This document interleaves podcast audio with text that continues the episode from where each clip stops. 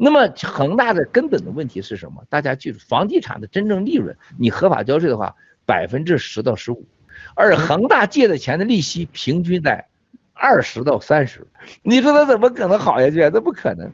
金融领域，平安还有保险，它的利润大概在百分之三到百分之五都不错了。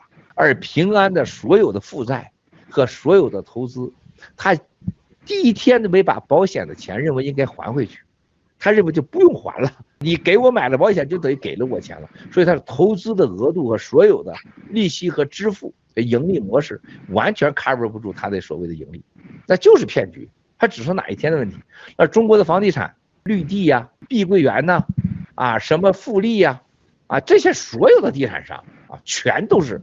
他都没搞明白，就是过度的借债的结果，最后所有的产品全部都被利息和被他的成本给运营全全给干掉了，再加上腐败，所以说它必然的结局。那么现在我告诉大家，恒大倒不倒，它关键是第一张牌，一定会让你惊掉你的，就是共产党的一堆办法就让恒大不倒，你会看到一堆措施，但是最终我告诉你一定会倒，而且倒得非常的惨。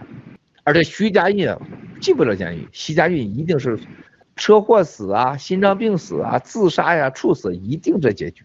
大家记住，我今天我第一次说啊，我没给老徐说话，老徐一定是猝死，因为很简单，我太了解共产党了，我都能想到谁出手把他干掉、做掉。那都是想了，谁家哥们儿是死在女人的床上啊，还是是留遗书死了，还是跳楼自尽呢，还是写一个对不起党和人民的遗书啊？都在现在已经在商量了。啊，一定是这结局的。就说我像说王建似的，他一定这结局的。就像这个王建的家人现在还有跟我联系的，他们越来越觉得，他说当初你对王建的所有的预测啊，都是对的。而且我说我现在可以预测你们家未来是什么样。头一段时间，去年他家人不拒绝了，跟我们再继续合作，说能不能不再提了。我说我遵守规则不提啊。但是我说你家人都会被一个一个消失，现在已经俩了，已经俩了啊。王建家又俩没了。我说徐家印。这一定这结局啊，就像这个要投这个 G 系列的国内几个大佬一样。我说哥们儿，你就别提了，你能让我在一年后还见你还喘气儿，我说你就是赢家。我现在让你死，办法太多，打疫苗，连打五针，给弄点病毒。